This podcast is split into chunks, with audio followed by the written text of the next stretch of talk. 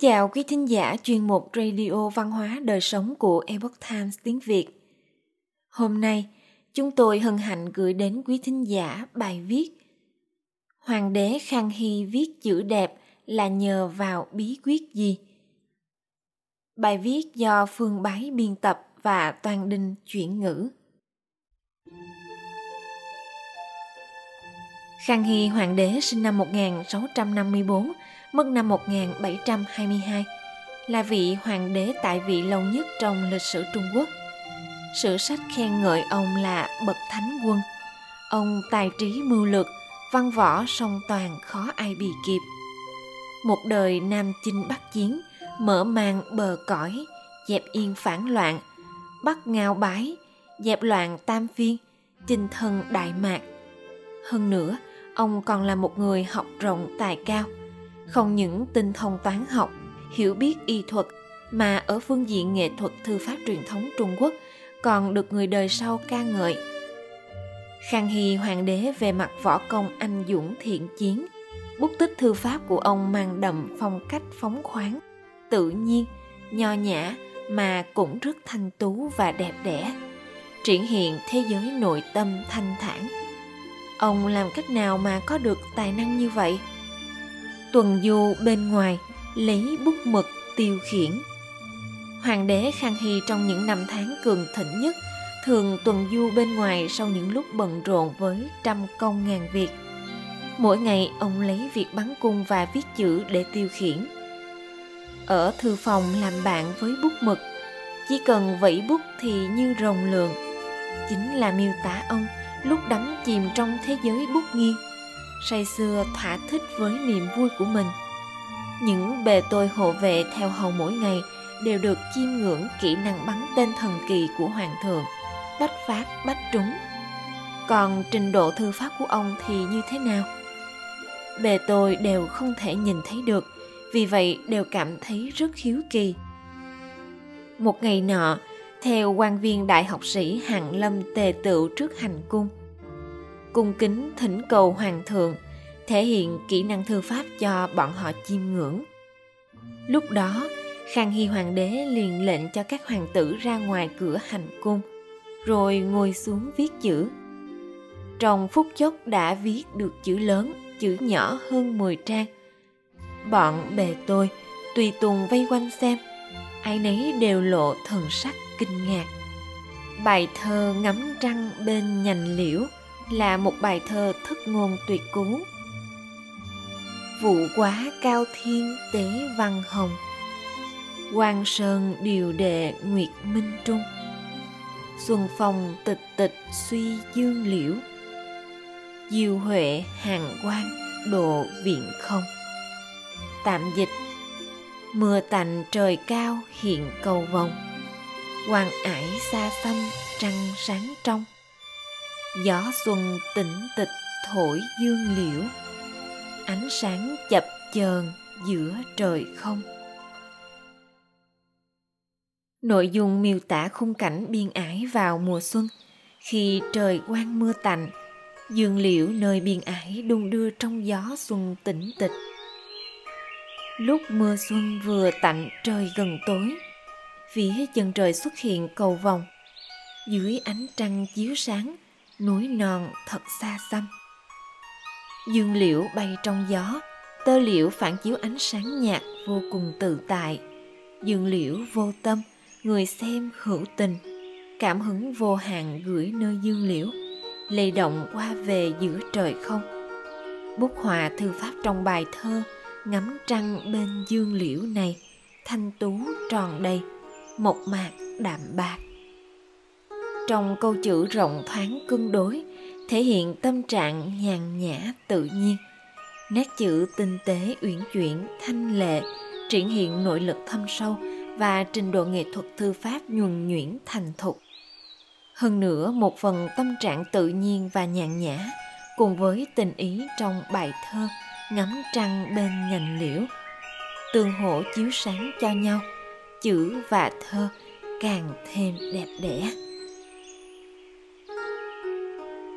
Trình độ thư pháp của hoàng đế khang hy có được từ đâu ông thuở nhỏ đã ham đọc sách thường để tâm đến văn chương chữ viết và có sở thích mô phỏng lại bút tích và khắc chữ trên bia đá của các danh nhân thời xưa. Khi bọn bè tôi theo hầu tập trung lại xem thư pháp của ông, ông đã tiết lộ về tâm tư cũng như quá trình tự luyện tập chữ viết của mình. Trẫm từ nhỏ đã thích tập viết chữ, mỗi ngày đều viết hơn ngàn chữ, trước nay chưa từng gián đoạn. Phàm là bút tích hoặc khắc chữ trên bia đá của các danh nhân xưa, đều mô phỏng một cách cẩn thận tỉ mỉ. Đến nay, hơn 30 năm thật sự đã trở thành sở thích quen thuộc rồi. Trậm viết chữ sáng sủa, cũng viết rất nhanh, trước nay chưa hề có sai sót. Phạm là lời phê trên tấu chương của đốc vũ và chữ son trên dụ đều là trẫm tự viết. Hoàng đế Khang Hy thuở nhỏ đã yêu thích sao chép thư pháp, mỗi ngày đều viết hơn trăm ngàn chữ, chưa từng có ngày gián đoạn. Liên tiếp đã hơn 30 năm tính đến thời điểm ông nói những lời này với các bề tôi của mình. Ông đối với những chữ chạm khắc trên bia đá và bút tích của những danh nhân từ xưa đến nay đều cẩn thận tỉ mỉ sao chép. Công phu này được triển hiện ở hiệu quả chữ viết của ông. Đó chính là mau lẹ trước nay không có sai sót. Khang Hy đã để lại rất nhiều tập thư pháp ngự chế, mô phỏng tác phẩm có chữ viết của các bậc danh nhân như Nhị Vương, Vương Hy Chi và Vương Hiến Chi, Đường Thái Tông, Hoàng Đình Kiên, Mẹ Phất, Triệu Mạnh Phủ, Đổng Kỳ Sương, vân vân.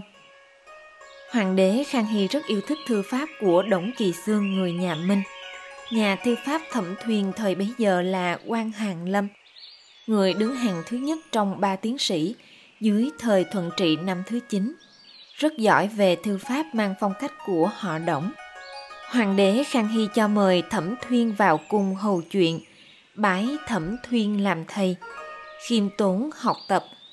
Khang Hy hoàng đế từng truyền dụ cho Lý Quang Địa, bề tôi ở nội các nói rằng Trẫm lúc ban đầu học thư pháp, phụ thân của Tông Kính là Thuyên theo hầu. Nhiều lần chỉ ra chỗ được mất Đến nay mỗi bài thư pháp đều chưa bao giờ quên sự cần mẫn của thuyền vậy. Dưới sự dạy dỗ cần mẫn của thầy giáo, cũng có thể thấy sự chăm chỉ học tập không biết mệt mỏi của hoàng đế Khang Hy. Đạo kính trọng và tôn trọng thư pháp Khang Hy hoàng đế rất yêu thích thư pháp.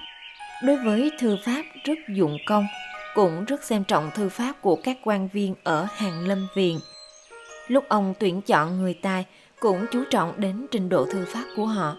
Có một trường hợp như vậy, vào năm Khang Hy thứ 30, tức năm 1691, kết quả của khoa thi trong điện vua là danh sách ba người được quan chủ khảo chọn ra. Người đứng đầu là Ngô Bính, người thứ hai là Đới Hữu Kỳ, người thứ ba là Dương Trung Nạp. Hoàng đế Khang Hy sau khi xem bài thi nhìn thấy đới hữu kỳ thư pháp quá đẹp. Lúc ấy bèn khâm điểm chọn đứng đầu giáp. Lý đỗ trạng nguyên. Còn một câu chuyện nữa.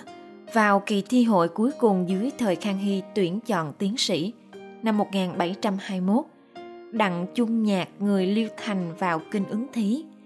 Người này văn chương bình thường, nhưng nghệ thuật thư pháp thì nổi bật hơn người – Kết quả được Khang Hy Hoàng đế tán thưởng là tự giáp thiên hạ, chữ đứng đầu thiên hạ, đồng thời khâm điểm cho làm trạng nguyên. Khang Hy Hoàng đế cho rằng thư pháp có thể hung đúc tính tình của một người, có thể rèn luyện chính khí an hòa trong nhân tâm, đạt được khế cơ trong chỗ huyền diệu, cho nên coi nó là đạo dưỡng sinh, đạo trường thọ. Ông sáng tác bài thơ mô phỏng bút tích của nhị vương viết rằng móc bạc chuyển dời theo chữ xưa của bậc thầy khống chế trạng huống lúc tâm lay động khiến cho ngay chính khang hy hoàng đế một đời không ngừng mô phỏng các tác phẩm nổi tiếng của người xưa từ đó vận dụng tự viết chữ của mình sư cổ chính tâm biểu hiện trong thế giới bút mực của ông rất khế hợp với người xưa và với trời đất có một lần, lúc ông đến chùa Pháp Hải chiêm ngưỡng thư pháp do hoàng khảo của ông ngự chế, đã đích thân viết hai chữ kính Phật trong bài thơ Pháp Hải tự chiêm ngưỡng hoàng khảo ngưỡng thư kính Phật nhị tự. Có một câu thơ thế này Pháp tắc quang hoa viễn thiên niên chiếu Phật luân Nghĩa là Pháp tác xa rực rỡ nghìn năm chiếu Phật luân Nội hàm của thư pháp và uy đức to lớn của bậc thánh quân thiên cổ lại nằm ở kính trời, kính Phật. Khang Hy Hoàng đế có một bức hoành liễn đối liên quan đến thư pháp là kính thiên, tức kính trời. Liễn đối là dị ái kỷ chi tâm ái nhân, dị trách nhân chi tâm trách kỷ. Dịch nghĩa là lấy cái tâm yêu mình mà yêu người – lấy cái tâm trách người mà trách mình. Hoàng đế khang hy đem liễn đối treo ở thư phòng giống như ngày ngày lắng nghe tiếp nhận sự chỉ bảo tận tâm từ thiên thượng bộc lộ ra hoài bão kính trời thương người của bậc thánh quân khí độ lấy sự hòa ái khiêm cẩn để cầu thúc bản thân lấy khoan dung mà đối đãi người khác kính phật kính trời đây là tâm ý mà Khang Hy Hoàng đế, bậc thánh quân một thời lưu lại cho hậu nhân. Tín ngưỡng sinh mệnh cũng là khuôn mẫu lưu lại của bậc thánh quân.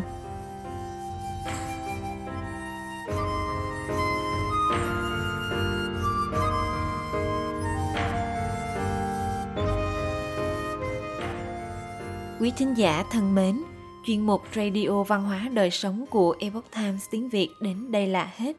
Để đọc các bài viết khác của chúng tôi, quý vị có thể truy cập vào trang web e itviet.com. Cảm ơn quý vị đã lắng nghe, quan tâm và đăng ký kênh. Chào tạm biệt và hẹn gặp lại quý vị trong chương trình lần sau. Kính chúc mọi điều bình an và tốt lành đến quý vị cùng người thân.